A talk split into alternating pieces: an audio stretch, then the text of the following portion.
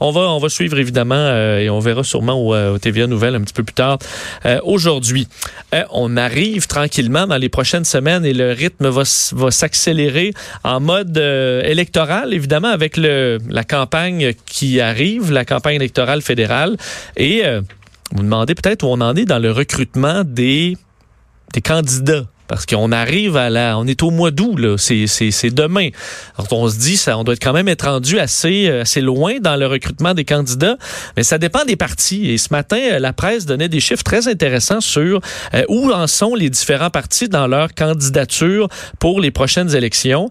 Et euh, ceux qui dominent, en fait, dans ce, en termes de nombre de candidats confirmés, c'est Maxime Bernier qui l'aurait cru. Euh, donc, euh, avec 75 candidats sur les 70 euh, candidatures à, à, pourvoir dans la province. Alors, 75 pour le Parti populaire du Canada.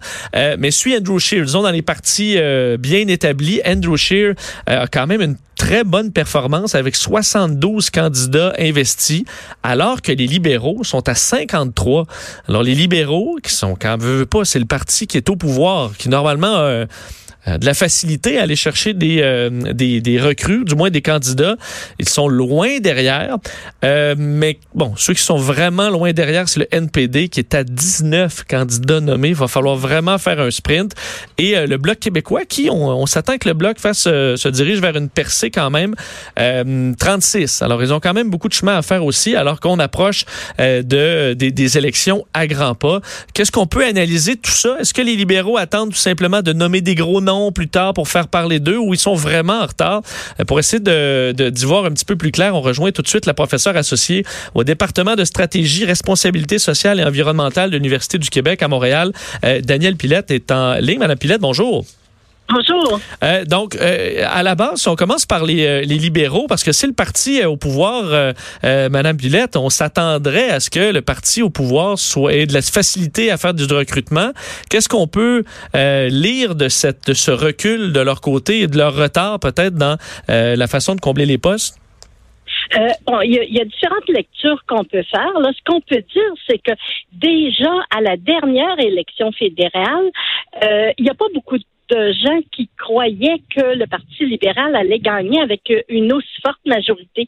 De sorte que l'aile libérale fédérale au Québec ne comportait pas tant de vedettes que ça. Alors, déjà au départ, euh, on avait eu certains problèmes à recruter des vedettes la fois précédente.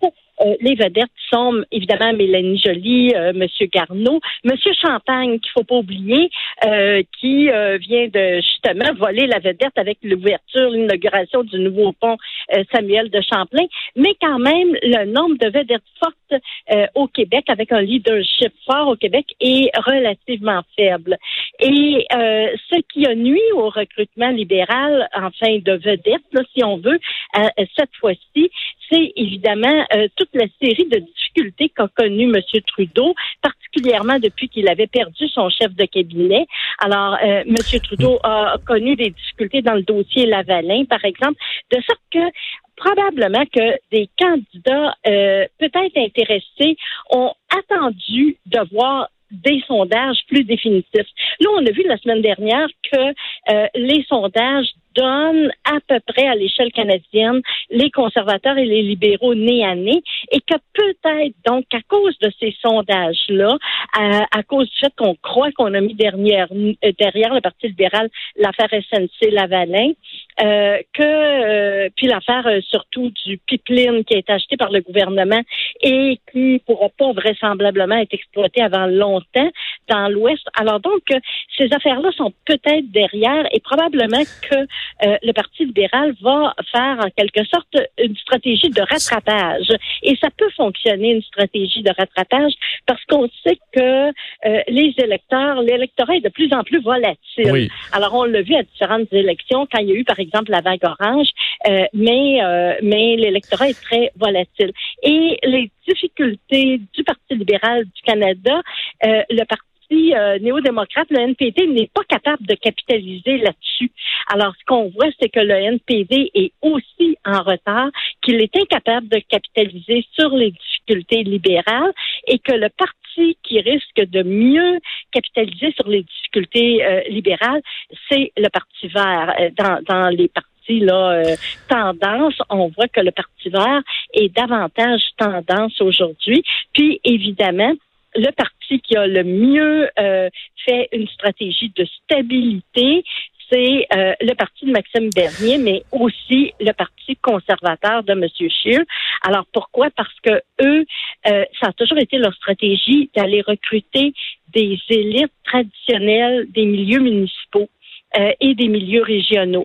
Alors, on, on voit qu'ils ont déjà M. Reil, par exemple, qui est l'ancien maire de Victoriaville, euh, qui est une vedette de leur parti au Québec. Euh, il y a quelques autres élus et cette fois-ci, comme candidature, ils ont l'ancien maire de Trois-Rivières, M. Lévesque. Ils ont le maire actuel de la ville de Montréal-Est, très connu dans l'est de la ville de Montréal, euh, Robert Coutu.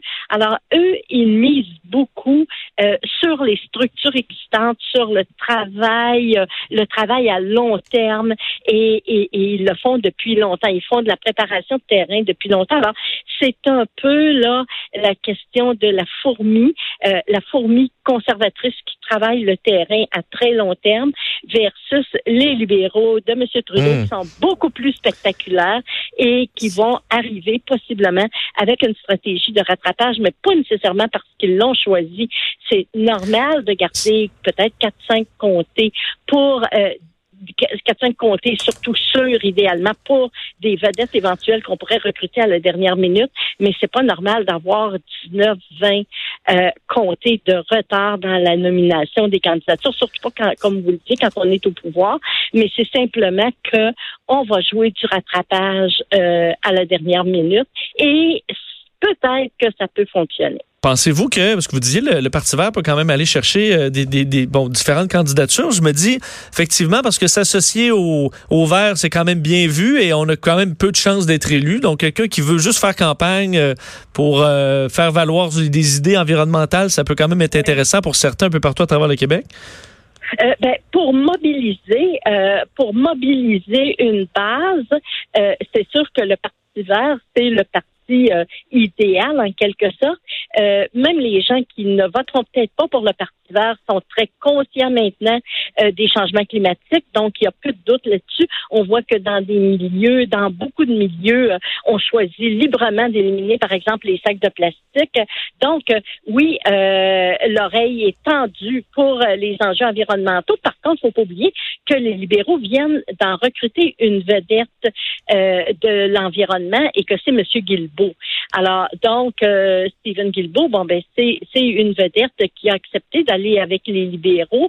Et euh, là, la question, c'est un peu, est-ce que dans son, euh, dans sa sélection de candidats en rattrapage, est-ce que les libéraux vont être capables d'aller recruter d'autres personnes comme M. Guilbeault, assez reconnu dans le domaine de l'environnement? Et en nombre suffisant pour faire de l'ombrage au Parti vert. Alors, on voit que M. Trudeau euh, aussi met beaucoup l'accent sur la classe moyenne. Euh, donc, euh, il va reprendre des enjeux sociaux un peu comme il l'avait fait à l'élection précédente qui l'ont porté au pouvoir. Et surtout, il va jouer très négativement par rapport euh, aux conservateurs. On sait que dans les provinces, alors comme on disait tantôt, les conservateurs, eux, leur base, elle est municipale, elle est régionale, mais elle est aussi provinciale. Il y a beaucoup de gouvernements provinciaux maintenant qui sont conservateurs. Alors, est-ce que euh, M. Trudeau va réussir à faire peur à la population en évoquant le spectre des conservateurs qui sont pas toujours appréciés? On le voit avec euh, le premier ministre Ford en Ontario, par exemple. Alors, est-ce qu'une campagne négative va suffire, euh, plus les enjeux environnementaux avec M. Guilbeault pour enlever euh, des votes au vert? Alors, voilà, c'est là-dedans qu'on est là entre les conservateurs et les libéraux. En, terminant sur le sur le bloc, parce qu'on attend quand même beaucoup des François Blanchet, évidemment, euh, quand même un vent de fraîcheur euh, du côté du bloc, mais ce qui paie encore pour euh, les vieux conflits, la, la, la, moins grande popularité de leur, de leur, option souverainiste, est-ce que ça va quand même être difficile, même si c'est un peu le nouveau, le, le, new in town et que c'est excitant de voir François Blanchet, ce sera intéressant de le voir dans les débats et tout ça, mais est-ce que quand même il y a du, du rattrapage à faire sur les dernières années? Euh, oui, beaucoup. Euh, d'autant plus que M. Blanchet, il vient juste de prendre la chefferie du parti. Ça fait seulement quelques mois, en fin de compte. Donc, il n'est pas nécessairement très connu dans la population. Alors, donc, euh, oui, il y a du rattrapage à faire. Et en fait, le rattrapage, il va se faire beaucoup par rapport aux questions justement environnementales. M. Blanchet, lui, ce qu'il va devoir faire valoir, c'est la question du pipeline, par exemple. Est-ce que le pipeline projeté qui devrait traverser le Canada et donc le Québec, est-ce que c'est toujours à l'agenda? Est-ce que euh, vous dites l'option souverainiste est moins populaire qu'elle l'a déjà été, mais par contre, elle, elle monte un peu dans l'Ouest canadien. Alors, est-ce qu'il est capable de faire mousser euh, les, aspirations de 25% par exemple, des Albertains à un genre de souveraineté? Est-ce qu'il est capable euh, d'arrimer le Québec, en fin de compte, à la montée un peu souverainiste en, Alberta? Ce sont les défis qui se posent à M. Blanchet actuellement. Ben, c'est très intéressant de vous parler, Mme Pilette. Merci. Merci à vous. À une prochaine. Au revoir. Au revoir. La prochaine, Daniel Pilette, euh, professeur à l'UCAM. Et euh, bon, effectivement, pour le début de mouvement souverainiste en Alberta, évidemment, le Bloc n'aura pas de candidat euh, dans, ces, dans, les autres provinces. Mais c'est vous, peut-être qu'il pourrait faire avancer. ce serait drôle que les, Albertains soient indépendants avant nous. C'est une vieille, vieux questionnement, mais on est quand même très loin de ça. Alors, sachez-le, c'est ben, dans les grands partis, là, je ne veux pas insulter Maxime Bernier, mais Andrew Scheer domine au niveau des candidats investis. Il faudra voir, c'est quand même à la fin que c'est important, une fois qu'on présente les candidats, mais la longueur d'avance va à Andrew Scheer, quoi qu'effectivement Maxime Bernier mène avec 75 candidats et les, euh, libéraux à 53. Alors, il y aura beaucoup, beaucoup de travail à faire, alors que l'ambiance est peut-être pas aussi festive avec tout ce qui s'est passé, mais Justin Trudeau les, euh, dont les scandales un petit peu plus loin derrière lui. Il va peut-être pouvoir reprendre un peu de sa superbe parce que il en a arraché un peu dans les derniers mois. On va s'arrêter et on parle voiture au retour.